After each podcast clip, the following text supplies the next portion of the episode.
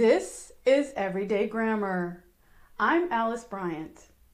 And this star aloe needs as much water as this jade plant. The two plants need equal amounts of water.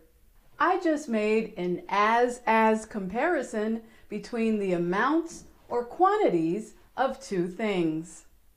Notice that I used the word much with the noun water because water is an uncountable noun. Dr. Jill, would you give us another example? Sure.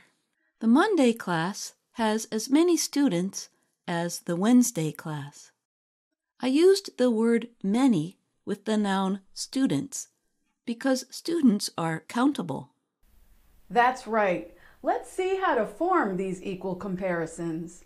The structure goes like this.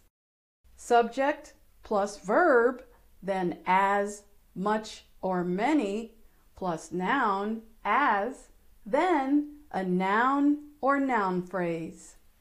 We also use as-as comparisons to express inequality about amounts.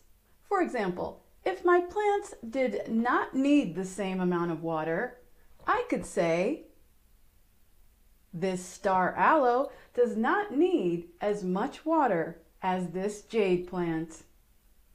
Okay, your turn again, Jill. Got it. The Monday class doesn't have as many students as the Wednesday class. Oh, that's all right. I'm sure the students will still have a great time. And that's everyday grammar.